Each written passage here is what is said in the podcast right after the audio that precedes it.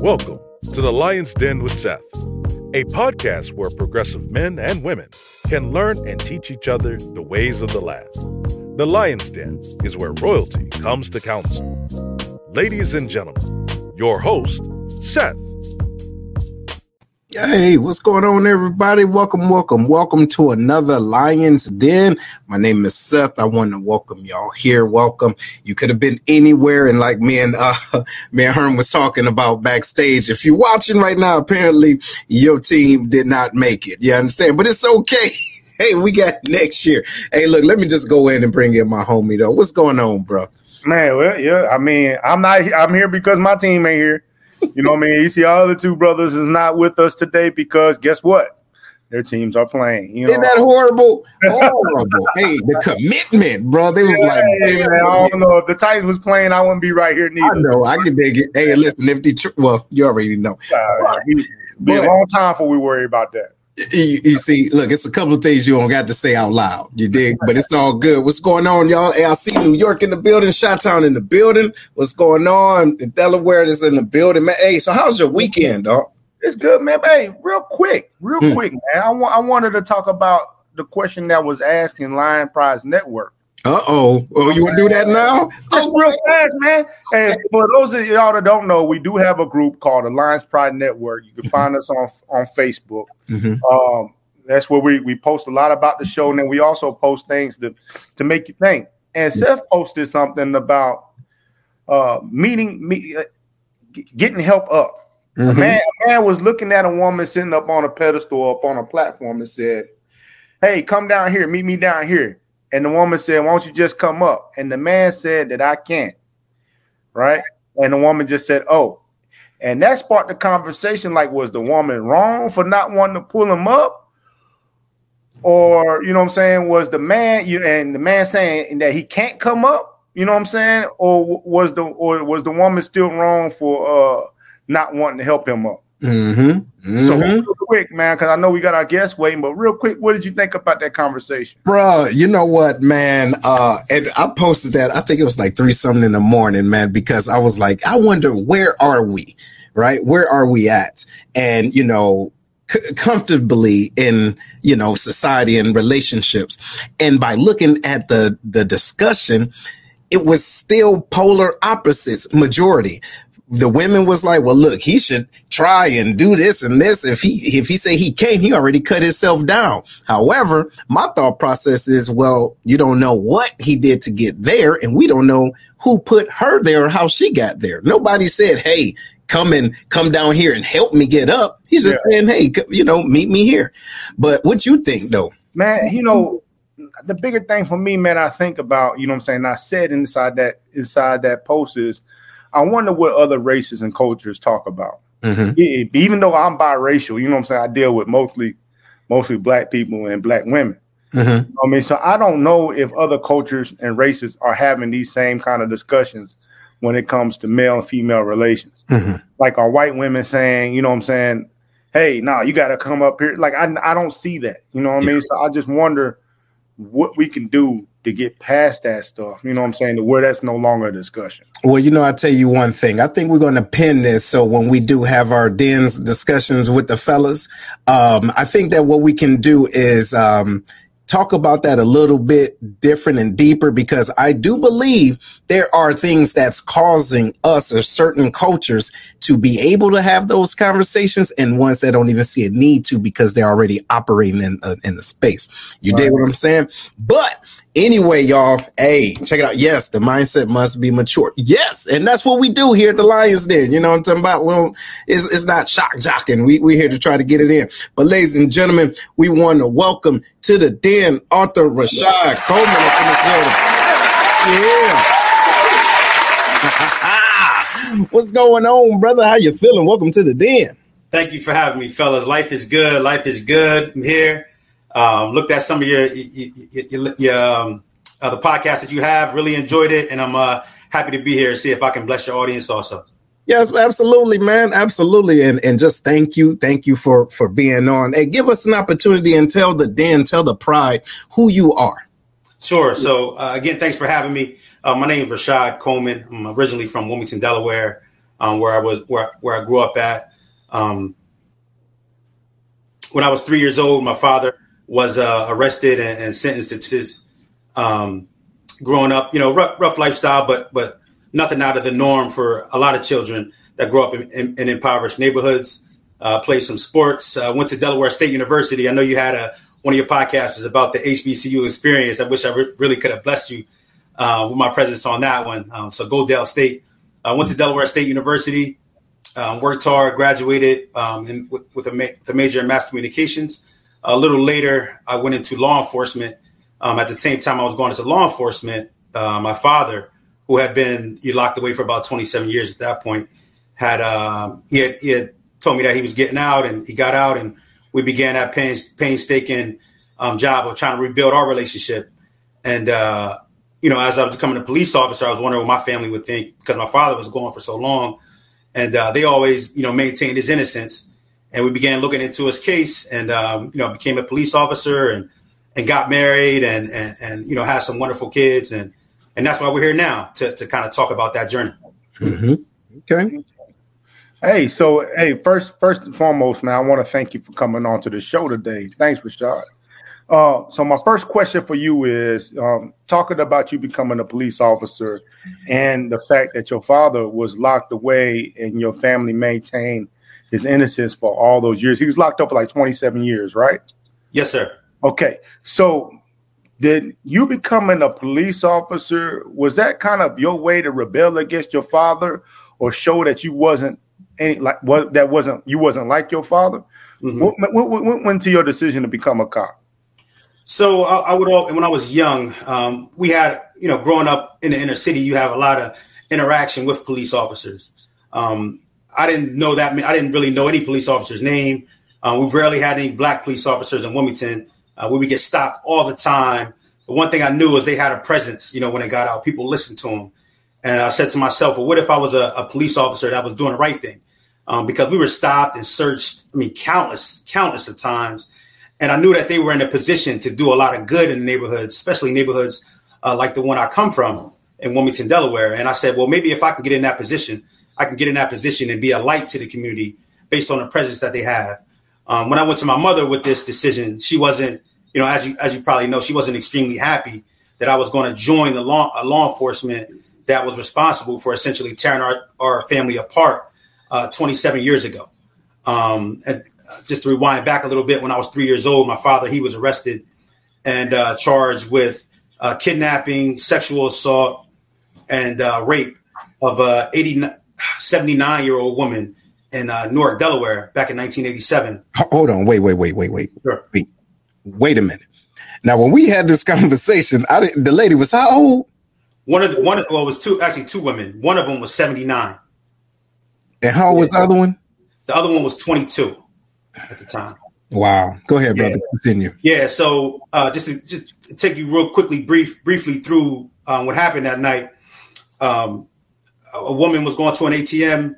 Um, while she was at the ATM, a gentleman, uh, an Af- well, she alleges an African American male, grabbed her and uh, drug her into her vehicle, where he drove her around and uh, sexually assaulted her. Uh, she jumps out the vehicle. The male runs.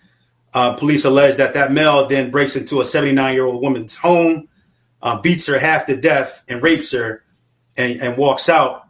The police do a search, um, you know, riding around the neighborhood, trying to corner off everything. My father, who had to be to work in about a half hour, was walking to work. Police stopped him, questioned him. Um, they brought the victim to him. The victim said it wasn't him. He essentially kept going. about two hours later, police and detectives showed up at his job arrested him and, and, you know there it was. I never see my father again for 20 27 years. Whoa wait wait wait. So look ladies and gentlemen i don't know if y'all heard this and i know that uh, we're in this society that we're used to individuals not admitting at that time. Like i'm, I'm sure you've uh, aware of the emmett till case and it's they're remaking it right? It's on television right now where individuals just said hey no he did it knowing that they were lying. But in this case, in your father's case, the person said it was not him. But yeah, the, the female said it was not him um, for a couple for a bunch of different reasons. But um, one one of the reasons he didn't have the clothing on that she described. Um, and this is minutes, you know, minutes after after the incident happened. But another reason was the facial hair. She said was a lot different from the facial hair of the person that allegedly um, kidnapped her. So, yeah. Damn. So, yeah, it's a lot to process. It is. It is. So, so as a young man, how did you, your your family maintain that he was innocent, right? Mm-hmm. How did you personally feel about his innocence at that time? So, so you know, growing up in the inner city, you have so many family members and friends that did commit crimes that were in jail, whether they were in jail for drugs, you know, in jail for you know domestic violence, whatever it is. You know, your all your boys' parents go to jail. You know, especially the father, especially the African American father. So I didn't know the particulars of the of the crime growing up. I just knew my father was in jail, right? And it was a, you know, unfortunately, it was a badge of honor, just like anybody. Yeah, my pop is in jail doing, you know, double life right now. I had no clue why, um, but I knew that he, he was in jail for a long time. So in my mind, I was thinking, yeah, maybe you know, maybe he did commit whatever whatever the crime was that they said he that they said he committed. Because from the outside looking in, you would look at it and say, this is a just this is a justice system that does the right thing, tries as hard as they can try, and if someone gets found guilty, then usually they're guilty. Um, but it wasn't until later on when I became a police officer um, that I said, well, maybe you know, maybe that's not the case. Maybe that's not the case. Wow. Wow. So, all right, we're going to go into that a little bit more, man. I, I just want to wrap my mind and, and probably the audience's mind around here you are. He's three years old. Oh, you're three years old. And that's all you know that your father is, is in prison. So, was there a time when you became older that did you either just accept that it was what it was or did you feel as though wait i am who i am and there's nothing in me that is you know that that um i guess primitive to want to do something like that, right? Just by happenstance of that being your father. Did you ever at a time say, no, I don't want to accept this growing up? Like something can't be right. Or did you just you know, accept it for him just being a criminal that you didn't know the, you know, full extent of it. Yeah, so I didn't I didn't know the particulars. I knew that it had something to do with a white woman, and I knew uh, be, because of an uh, an exchange me and my mother had when I was I think I was in eighth grade uh, when I told her that I was I was you know dating this white girl at school, and uh, that was the first time I ever seen my mom cry about something. And she sat me down, and you know tears are coming out of her eyes, and she's just like, no, you know, you can't go this route. You know, your father went through this. This is something you just can't do. Um, you know, I didn't listen to her. I'm a young, you know, eighth grader. I think I know it all about everything. But then I had me thinking, like, man, what? What really happened with my father? And uh, and so later on, after you know, when I was in the police academy, was the first time I actually read through his story. And those, are, and it has to be something within this conversation because that's the exact same thing I thought in my head. There's no way mm-hmm. somebody with my DNA would think about doing something like that that's on this paper. And for that reason, I got to dive into it. Right. In law enforcement, you have hunches and things of that sort, but that doesn't, you know, that doesn't prove anything. Um, but that's where it all kind of started at was right there with there's no way somebody that that that has the same DNA as me will commit a heinous crime like this. Yo, hold on. Hey, Herman, look, let me let me ask this question. Shout out to Miss Lily Wilson that's on, man. She wanted to know how was your relationship with your father while he was in prison? Yeah, so my so my mother did an awesome job at always um, holding, still holding him up as a father. Um, you know, I write about it um, in a book that we'll talk about eventually about my first time going into jail when I think I was around five years old, and uh, just having some anxiety come off of me when, I went in there to talk with him. Um, but you know, our conversations were short. You know, it was all these awkward men walking around with badges on, and you know, he was in this jumpsuit that everybody else was wearing, and uh, you know, he kept telling my mom everything is going to be all right. It's a lie. It's a lie. But I'm five years old, so I didn't know anything. And uh, growing up, it was just kind of like another thing, right? You go down to the see your see your dad maybe once every five years. You know, as the years go on, it, it, it spans out even longer and uh, it's essentially like you're just talking to a stranger. I mean, from from my point of view, because I, you know, he went in when I was so young, so mm-hmm. we didn't have much of a relationship uh, mm-hmm. at that point. Wow, Okay.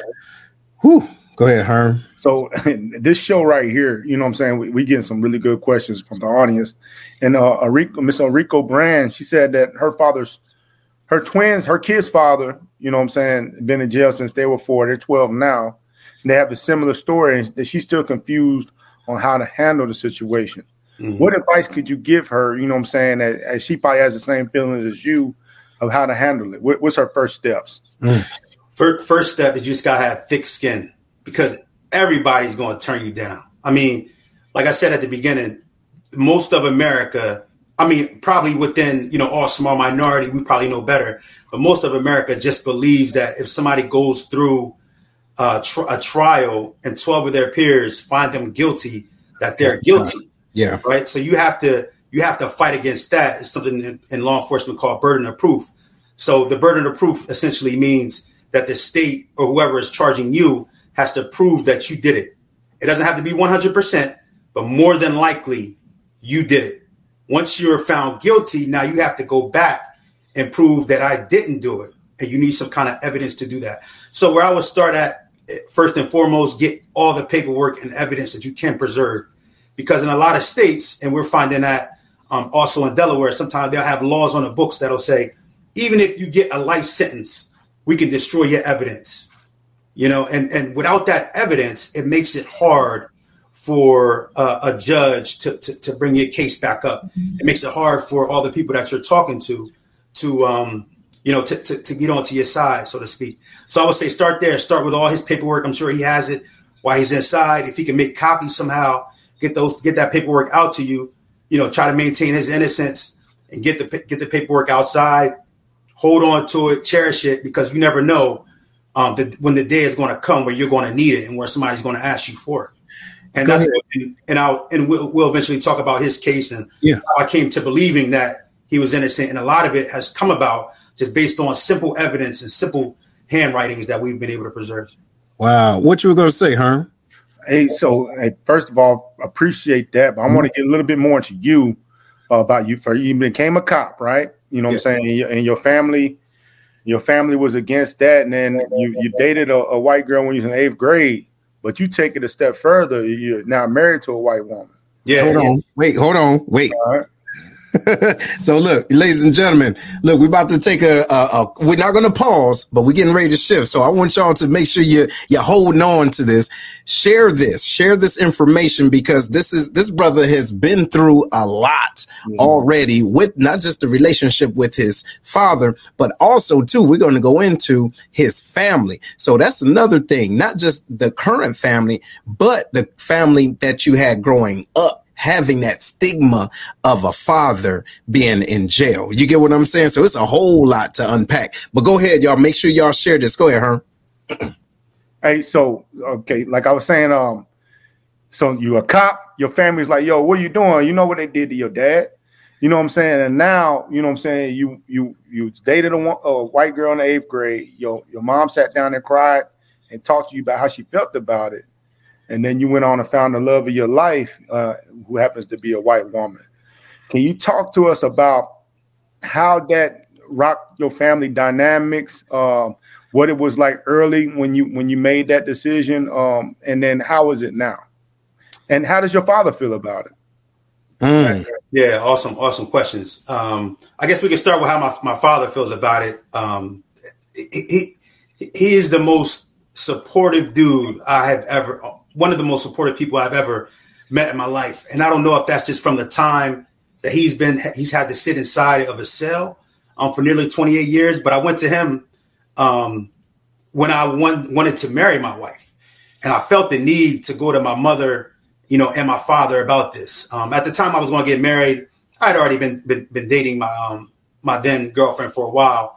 Uh, so my mom, you know, she kind of knew what was coming eventually, but I felt the need to talk to my father you know, though I didn't have a relationship with him, um, though we didn't, you know, talk all the time, I still wanted to see what he thinks about this. And so I had to actually took my wife, who was homeschooled, conser- very conservative, comes from a very conservative household, and I said, "Yo, babe, we gonna go see my dad in, in a penitentiary, and he's serving life right now." And she was like, "All right, come on," you know. And uh, we went there, and you know, I didn't know how he was going to react um, because again, a white woman put him in a cell, and he's still in there. This is this is probably 24, 25 years later.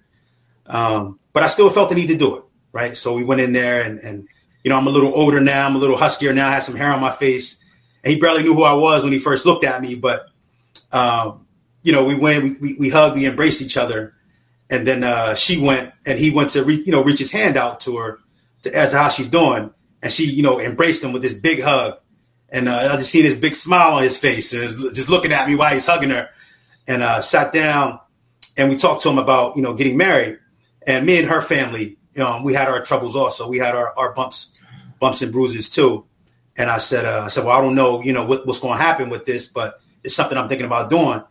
And he said, Well, what you waiting on? He said, If you in love, you know, you need to go ahead and do it. Don't let my circumstances limit you in life, man. Don't let my circumstances limit you in life. You got to do what you got to do. I'm in here. Hopefully, I'll get out one day. Hopefully, I'll be able to enjoy you one day. But I, I, I don't want, you know, I don't want us both to be in jail, so to speak. He didn't right. use those particular words, but that's kind of what I got from that conversation. Damn, man. Yeah. Damn. Yo, this so this is so timely.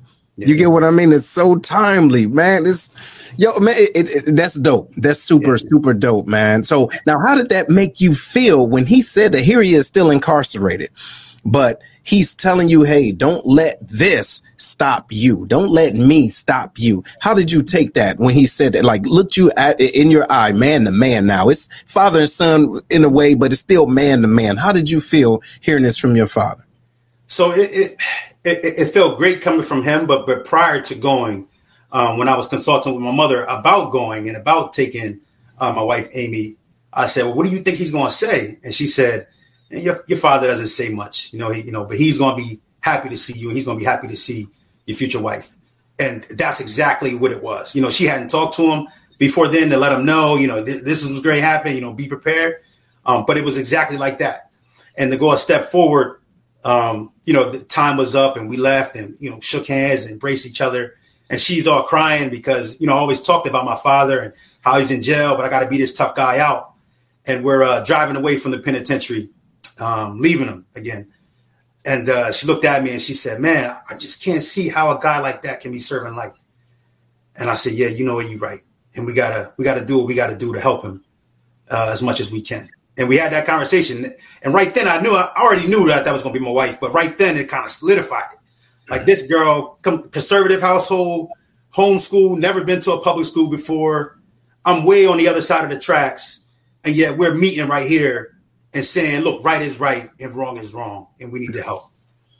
Wow. Question: You you, you keep saying that your father was serving life. Did did he get out early for some reason, or yeah, so he, he, initially got he was initially sentenced to two life sentences plus five years. Mm-hmm. Um, and the two life sentences came because when he grabbed the woman from the ATM, he tried to, or the person that grabbed the woman from the right. ATM tried to take her behind the ATM to rape her. Um, changed his mind when he got to the back of the ATM, then took her in a vehicle. So essentially, the judge said he kidnapped her twice. So that's why he got two life sentences. Wait um, a minute. Hold on. Wait, wait, wait, wait. wait. Wait, what the hell? Wait, so since he changed his mind and said, no, not here, we go go over here. That was two times. That was two times. And about, I think it was in 2000, can't remember the exact year, but it, maybe it was about five years later, he got an appeals lawyer.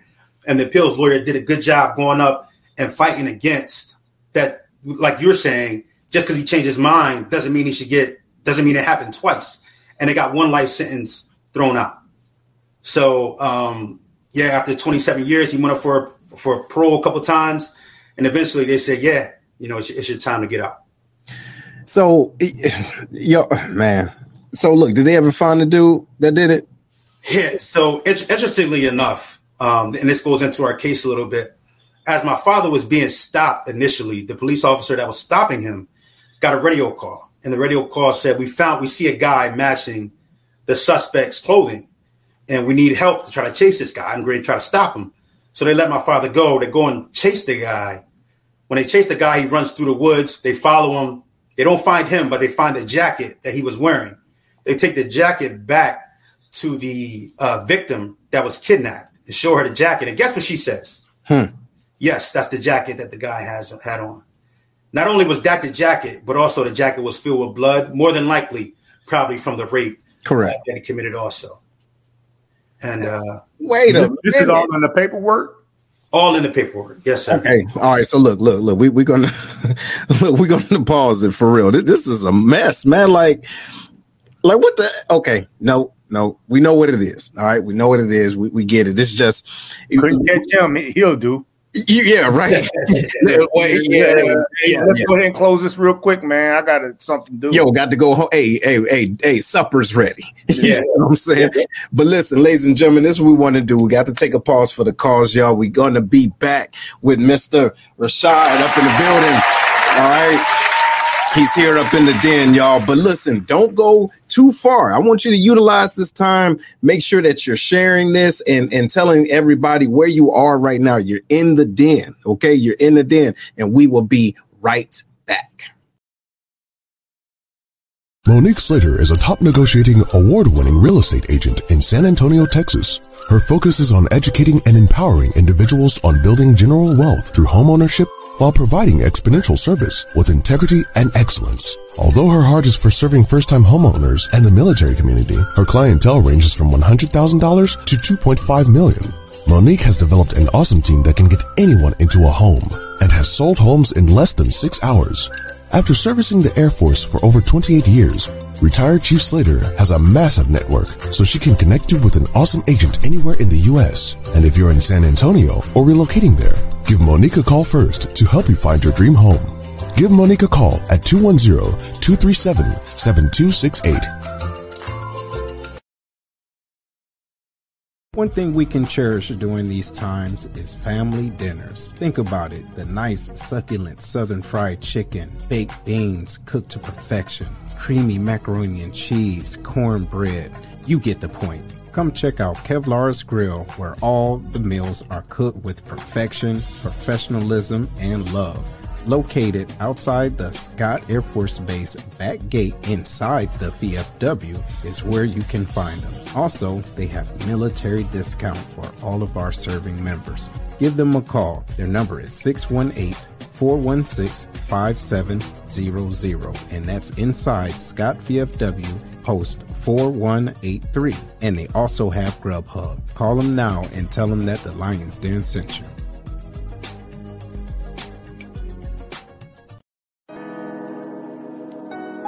Hey, what's going on, everybody? This is Seth with the Lion's Den. Are you or someone you know looking for a tool to help them be more accountable? Check out the Black Collar Mindset, the art of strategic thinking. It's a manual to help maneuver through life strategically by holding yourself accountable every step of the way. Go to theblackcollarmindset.com to grab your copy today. Again, the website is theblackcollarmindset.com. Trust me, you won't be disappointed. Let's get it together.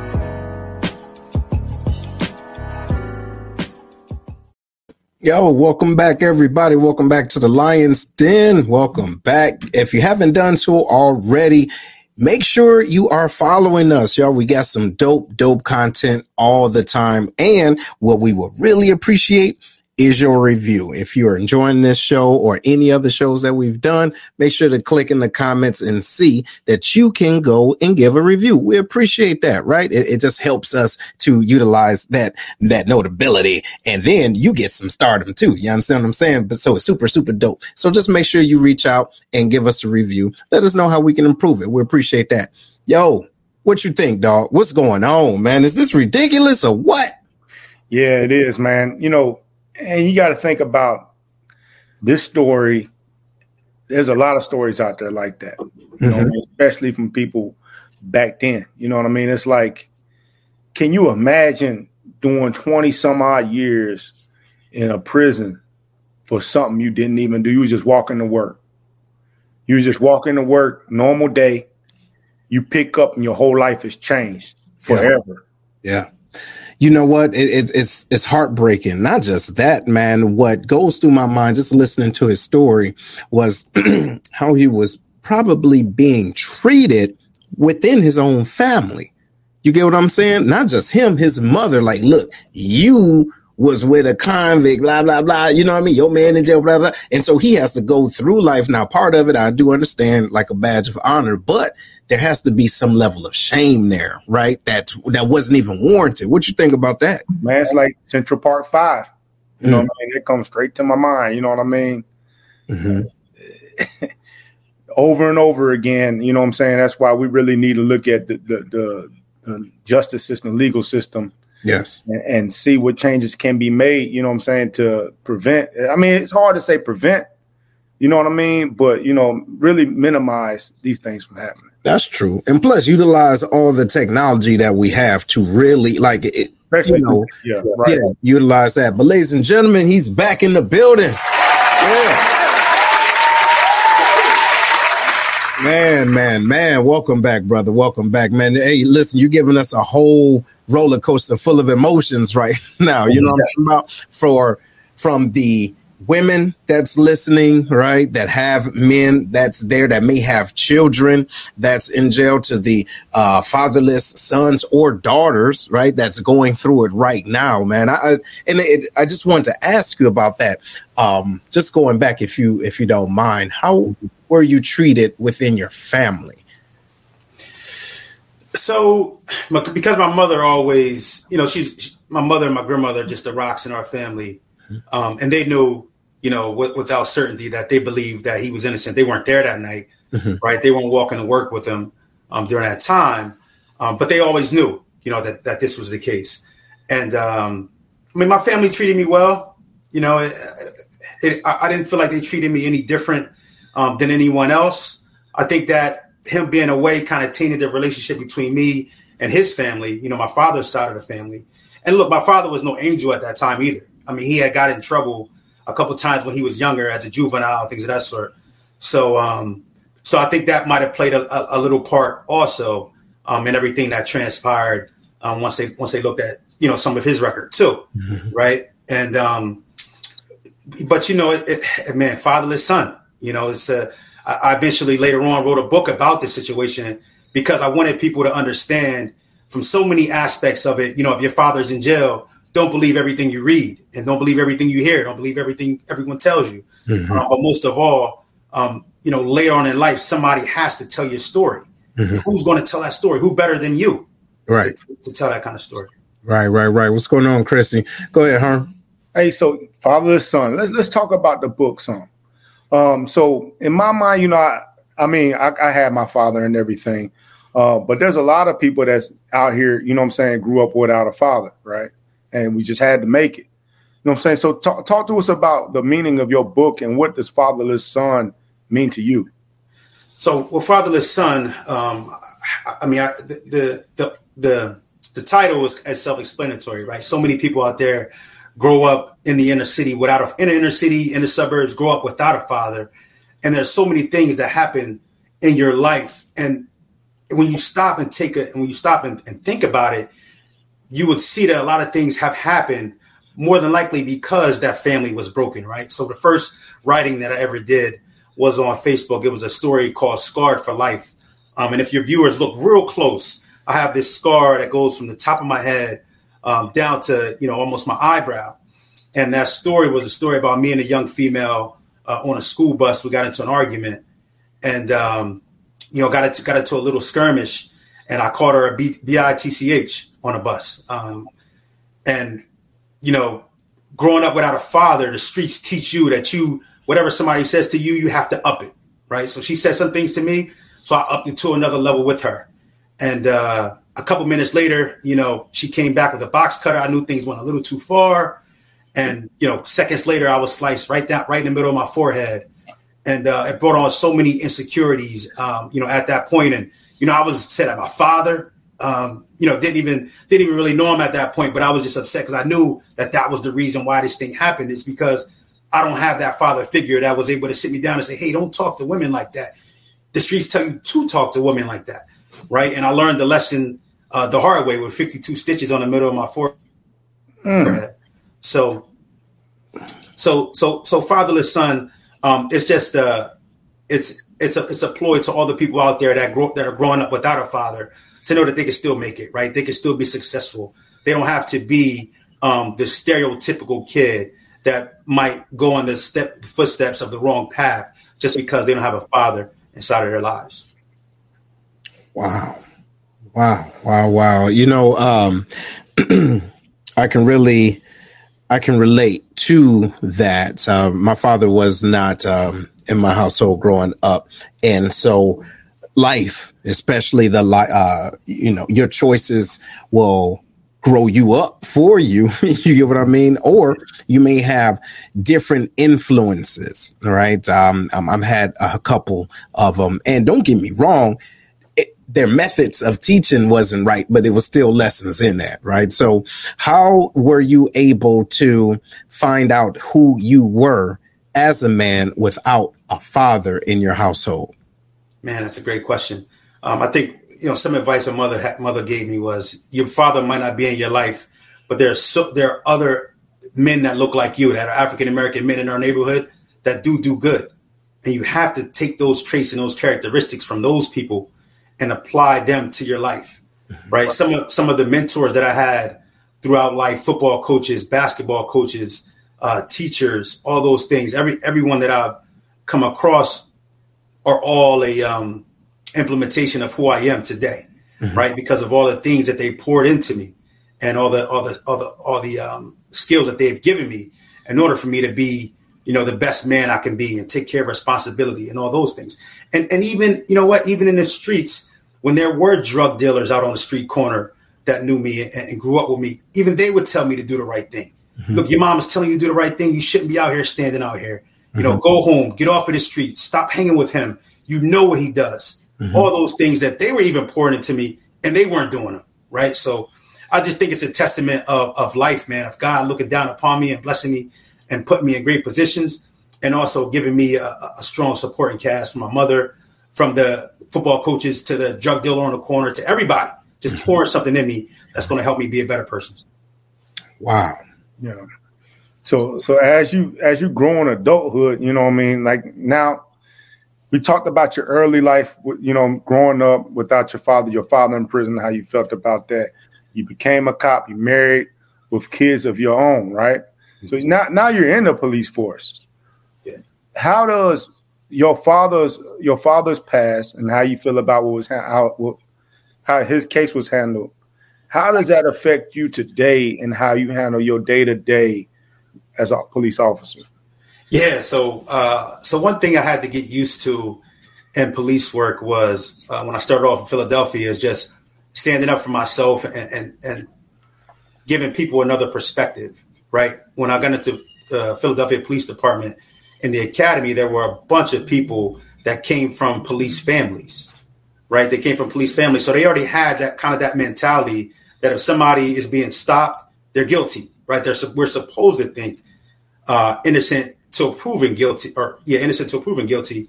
But in the police mind, everybody's kind of guilty, right, until they prove otherwise. And so I felt I felt as though I had to very quickly uh, be that other side of the fence of maybe he didn't do it. And you know, some of my classmates and some of my partners, when I got on the streets of Philadelphia, would always say, "Yo, why you always?" Why you, you don't think anybody commits crime out here? And it, a lot of it would come back from my father that I was so careful to make sure if I'm locking you up, there's no doubt about it that you did it. Hmm. If there's anything in the middle, hey, I'll just write the paperwork up and, you can go home. But um, but yeah, so that definitely affects me a lot. You know, having a father that that that's went to jail. But real quick, Seth, my bad, brother. No, no, it's good. But does the history with your father, you know what I'm saying, have other cops look at you like, oh, you, I don't know about this one. Did you have did you have any you know, uh, pushback because of y- your family history? Uh, I went to, I, I applied for two agencies. The first agency, I won't name name, name who they are, um, but they were a local agency, and I applied for them, and they took me through the wringer uh, because of my father.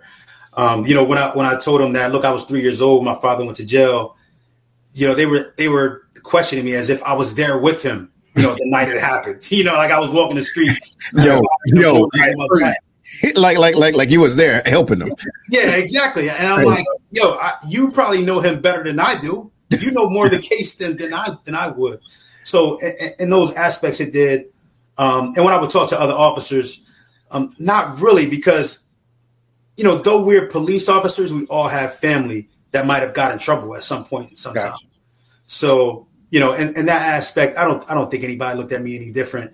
Um, they, they they they they knew I was there to do the right thing, and that's the one thing my um, a sergeant that I had in Philadelphia used to always tell me. I can tell you're doing the right thing, so you're, you're going places in this agency. You know, don't don't let anything you know from the past hold you back. So. so Oh, now before we go into um, the future, because I want to I want to talk a little bit about the conservative family. You dig what I'm saying? Because I know there had to be something stinking around there, right? But look, what I got a question is: Have you been in a situation, or were you in a situation when you was a, a police officer where, because you utilize empathy, right? You utilize empathy. You was like, ah, I don't think this individual did it and then it came back to bite you in the ass like, no, that cat did it. And because you was soft or whatever, you ain't throw the book at him when he should like, has that ever came back and hit you? I think it's around chapter 23 of my book. Okay. Um, I talk about when I was on what's called the foot beat in Philadelphia is where you get out of the academy and you have to, you're not in a vehicle. You have to walk on foot for about six months. And that's how you do your job. You, you have a little sector and within that sector, you want you want to meet everybody, um, meet the business owners, meet the grandmother crossing the, the street, but you also want to try to know who the drug dealers are, who's carrying guns, all those things. And uh, and I was that person, right, with the empathy. And I remember these three guys, they had their hood up, and uh, I went over to them and talking to them. And I love rap music, so uh, they had I think it was the LOX playing on their radio, and I'm talking to them. And we're going back and forth. And uh, in the middle of the conversation, one of the guys said, hey, I, I, you know, I'm kind of thirsty. Can I run to the store real quick? And I'm saying, yeah, yeah, go ahead, man. It's all good. We're sitting here, we're talking. Um, well, eventually, uh, my partner ran his name, and you know, he came back with like six warrants. Like he was like wanted by everybody, and it just, I said, you got to be kidding me. Me and me and this guy were like, you know, right next to each other, talking, yo, slapping hands, everything. And this dude was on a run from everybody. And my and you know that's it was a hard, hard lesson learned. You tell you where he's gonna get that drink. Bruh, you gotta get him out of there, boy. Yeah, so, but, but at the same time, how would you have known though? You know what I'm talking about? So they, they did always teach you in, in, in the academy to always be on guard, right? Always think somebody is a suspect until they prove you wrong, especially until you run their name for something. Um, so I can't remember what they did. It, it, was something that they something that they had done, but it wasn't, you know, it wasn't nefarious. It wasn't anything big that we were going to like lock them up for or anything like that. Mm-hmm. And uh, you know, my sergeant, who was a who was a young guy, white guy, and he would always say, "Coleman, you're too nice, man. You're too trustworthy of people. Like, though you're though you're black, though you come from the inner city, though you got a lot of swag with you, understand that you still have that badge and people don't like that badge, man, I don't want to see you get hurt. You need mm. to be, you need to be a little more cautious about these things. Just because you know the same rapper that they know, just because you can freestyle with them on a, just because you still have that badge on. And surely enough, man, we went running for this, running after this guy, and one of the old guys on the corner, he said, Coleman, that dude was like Usain Bolt coming through here, man. You ain't gonna catch him. He's gone. So yeah, yeah. So that so that has happened to me before. Yo, that's wild because um, being prior military, and and I know uh, Herm he can attest to this. It's like when you go back home, you know, you you you want to connect, right? Because that's your home. But at yeah, the same time, you got a job. It's like ah, you get what I'm saying. I can't do what I used to do because it's not that's not where I am right now and the responsibility. So hey, at least you grew up. You know what I'm saying? Yeah, I grew up real quick. yeah, I'll take kicking it with him. What you got, Herm? Yeah, man, I did I did corrections for like 15 minutes, so I, I know what you're talking about. 15 hot minutes. 15 hot minutes. I was like, hey, man, what the hell am I doing here? But yeah, yeah, uh, yeah I, I saw inmate games that they try to run on you, make you feel comfortable and whatnot. You know what I mean? So uh, it's pretty. It's pretty. It's, yeah. I mean, I'm pretty sure the streets is even even worse. Yeah, because I mean, everything was everything was a lie. You know, the, the guys' names I was talking to them about, they all lied about those. They all gave us fake names. The one guy that ran off, you know, they had all ditched their cell phones somewhere. So we, I mean, it was it was an absolute mess. Man, when I was a kid, I never told the cops my real name, and I wasn't even doing nothing. Exactly. well, we, when I was a kid, we ran from cops and we weren't doing nothing. Yeah, they, come, they, they coming around the corner. We, we out. We taking off down, down exactly. hoping we get chased just because it was fun. and see, see, that's what I'm saying. How the hell you become the man? you know what I'm talking about? At the, those, at the end of the day, those you make know, the best ones, man. I guess so. understand. I guess so. Training day. That's what it is. Hey, so, hey. So look, I do, I do want to talk about that though, man. Um, obviously you grew up and you know you want to have a family and everything. So, what was it about this young lady and her family? And you know, it's like, yo, they're polar opposites, right? But what won them over? Or are they still questioning you after after the, the grandkids and, and and later? Like what what won them over? Well, I, th- I think the grandkids they always eh, you know people tell you that you know when you have children mm-hmm. things are going to smooth out and um you know we, we smoothed it out I, I, would say before then but definitely the kids you know coming through and, and holding it down is always a, a light to every situation right and so it was tough. You know, I don't want to come on here and say it was, all it was peaches and cream. I mean, you have so many differences. Even di- and I've been, you know, I've been dating, you know, white women since the eighth grade, off and on. Um, but it was a lot different when I went to marry.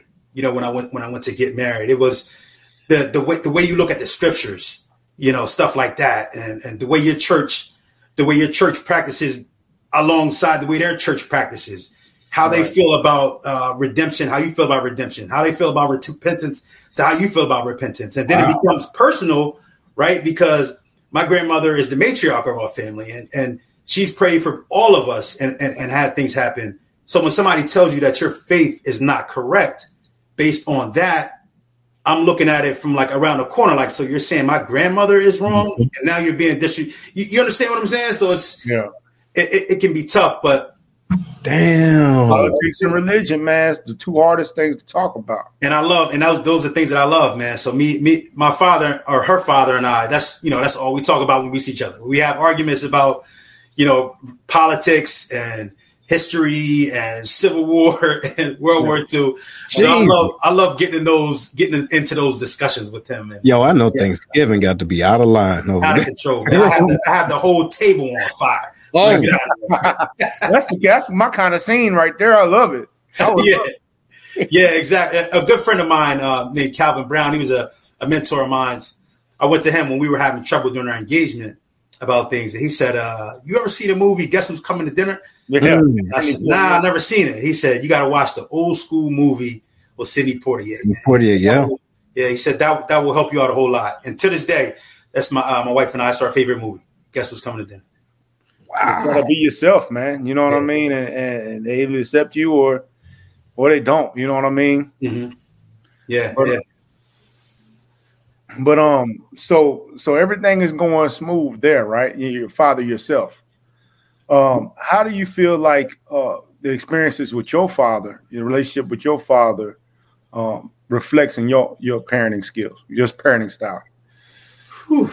Uh, man, Yo, you know what? That's that's kind of a dope question. Because, like that's all I asked, dog. Don't shut up. No, no, you don't. Man, that's all I asked. We, you don't make it so bad.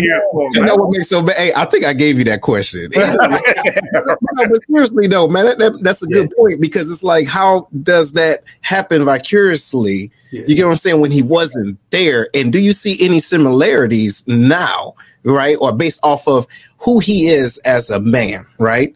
And what you've grown to know about him. My question. shut up. See, see, see. But, but, but but do you see do you see those similarities though? Yeah. So I think one of the biggest biggest things that I had to get used to in marriage and being a father was overcompensating um, as a father. You know, just just like always worried, like never wanting my son to say you weren't there for me. Never want my daughter to say you weren't there for me. Like and just doing like way too much. Like never wanting to go out with my boys because I'm like, nah, I got it. My daughter's crying. I, am not going anywhere. I never wanted to go take a trip, you know, with the fellas because I, I, I want to be here. So I had to I had to kind of weed myself off of that. Um, and also, you know, because I see my mother struggle so much, um, and my wife's mother was a stay at home mom.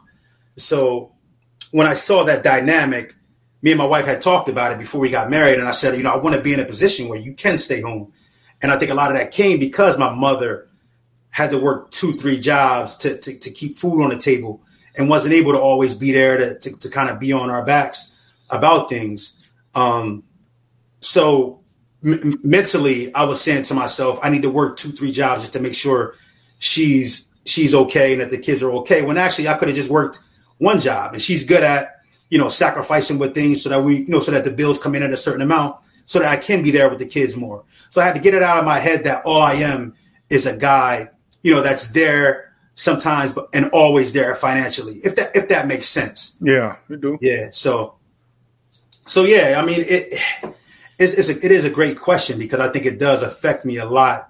Um, like I said, with overcompensating because my father wasn't wasn't ever there. Yeah, you So scared, wanted- scared to ever say you somebody somebody ever say you dropped the ball. Yeah. Yeah. Right. So Yeah. you're probably sensitive to that. Yeah, very, very, very sensitive to that. Very sensitive to that. And and my wife says sometimes, no, go ahead. Like, what are you what are you talking about? Go ahead, you're fine.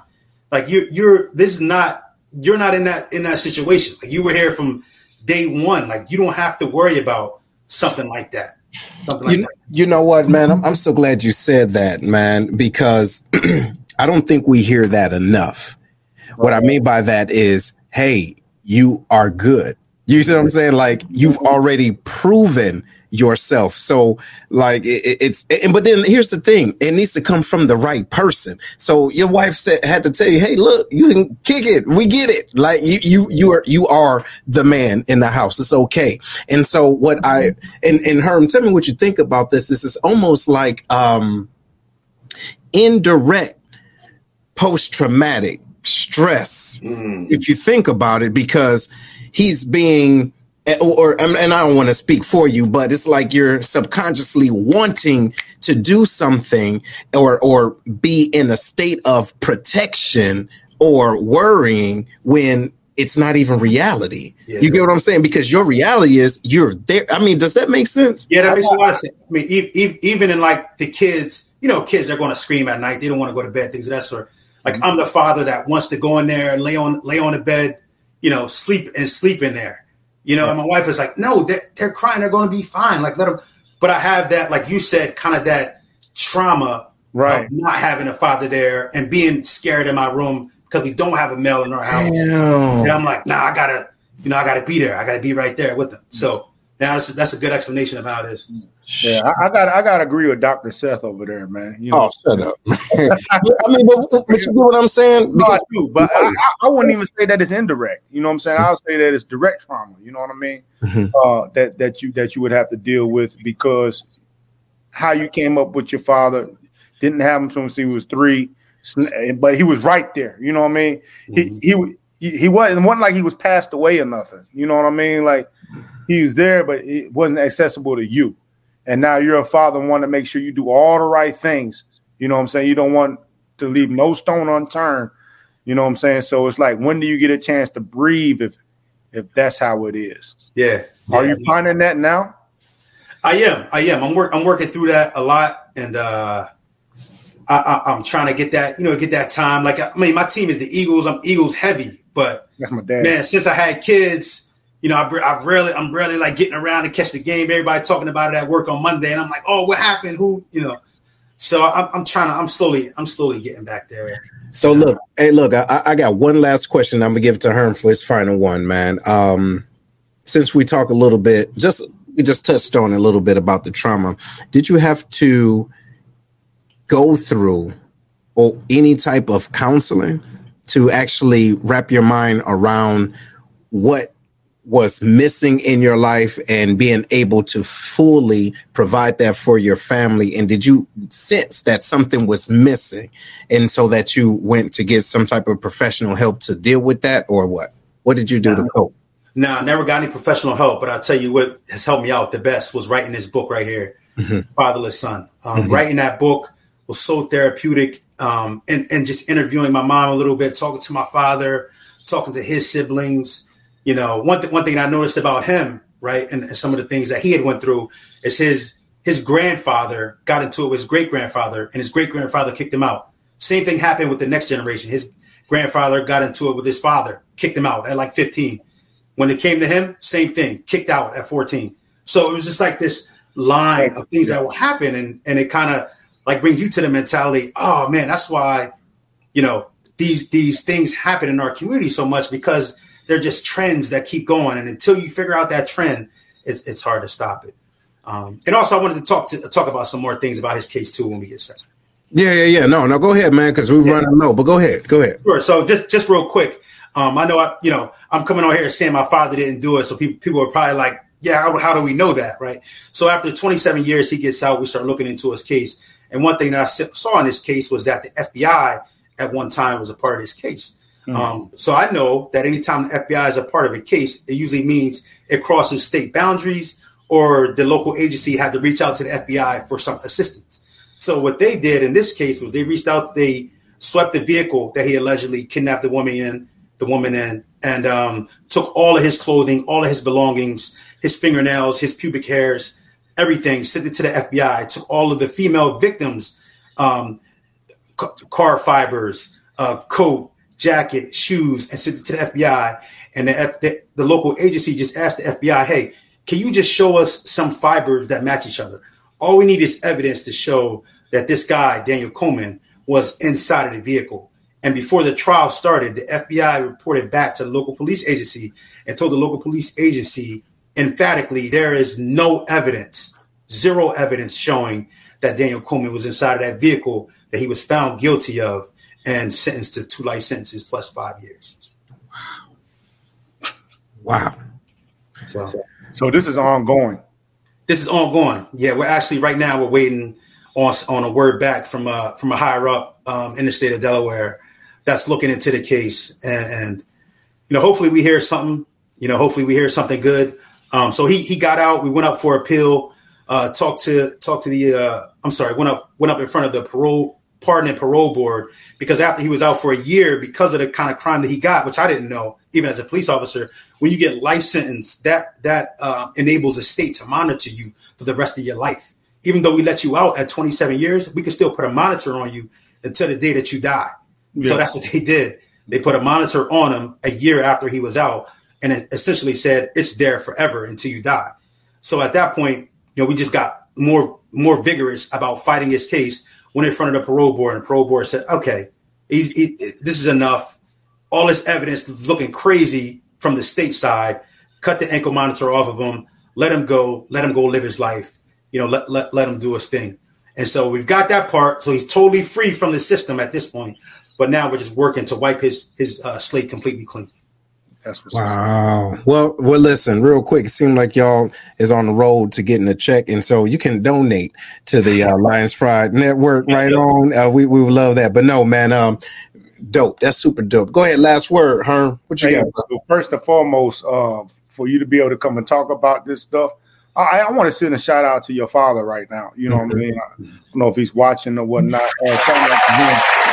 Uh, and, um, my, my best wishes to you and your family on that on that process, right? I'm, like Chrissy said, hoping for the best. Um, but for you, man, to come out here and speak about it, uh, really appreciate it. You know what I mean? I know you're working on a relationship with your father, and you know what I'm saying. I'm, I'm hoping for great things with that. You know, um, love talking with you, man. You're a great man. Uh, your book, Fatherless Son. You know what I'm saying? I'm, I want to get a copy of it, make sure I read it, even though I don't read. Uh, At all. Well, we we we so on uh, www.authorrashod is a u t h o r r a s h o d. That's there. You can get the paperback, and you can also get um, uh, the digital copy, but also on audiobooks.com for people that don't want to read. They also have the audiobook version uh, ready for you too. There you go. Hey, much respect, man. Much love, man. I hope to see you further down the line. Right on. Hey, brother, listen, I want to give you a minute. If there's anything you would like your audience to know, all right, you, you got the floor, brother. Sure. First, thanks a lot for having me, guys. I appreciate it. Thank you for the for the platform and for the audience at this point. Um, a fatherless son is is a it's just a story of a young kid. It's not a unique story because so many people have went through this. As we spoke earlier about Emmett Till, you know, Emmett Till, the lady that the lady that uh, uh, said that Emmett Till did it. She's still alive, which yep. is amazing, mm-hmm. right? Um, but there's no accountability, and I know we spoke about this earlier um, of how you can change these things in the justice system, and I think it's simple. I think the simple answer is holding people accountable. If a police officer withholds evidence, he needs to go to jail. If a prosecutor does something nefarious, a prosecutor does something wrong, they need to be held accountable. If that happens, then things will change. Um, but unfortunately, you know, like anything else, you have politics involved. So. Yes, sir. You do. Well, listen, ladies and gentlemen, this has been another episode of the Lions Den. Hey, thank you, brother, for being on, man. Yes. Yes very, very, very moving, very timely, very timely. And ladies and gentlemen, again, if you haven't done so already, make sure you take some time, give us a review. Let us know how you, you know, if you appreciate the show and any other topic you'd like us to touch on. Rashod, I think we need to have you back, brother. Yeah, because there, I mean, there's a lot of things that we can talk about. We talk. I mean, we got into the marrying a white woman, but I know it's like going into a conservative family. But if we want to really, really dive in, we got to we got we got to come back for that. Hey, real quick, man, I want to give a shout out to his family too, man. His yes. family came in these comments. Yes, yes, yes. Shout for coming in and watching. Absolutely, absolutely, yes, yes, yes. Look, we do appreciate the support, and that's what it takes, right? That's what it takes. So, y'all, listen. This show will be available for at least two to three more days, but don't forget, you can go to your Amazon or Roku and then you can download Lions Pride Network and catch all of the shows and and all the other content creators. But anyway, this has been the Lions Den. We'll holler at y'all soon. Right on, right on. We hope you enjoyed today's show. Make sure to listen to the show on Google Podcasts, Spotify, Breaker, and Radio Public, where you can subscribe or via RSS so you'll never miss a show. While you're at it, if you like or dislike this episode, we'd appreciate your feedback on Facebook at www.facebook.com slash lionscast. Check out the book, The Black Collar Mindset, The Art of Strategic Thinking on Amazon or www.theblackcollarmindset.com, a manual to maneuver through life strategically by holding yourself accountable. Tune in next week for another episode of The Lion's Den with Seth.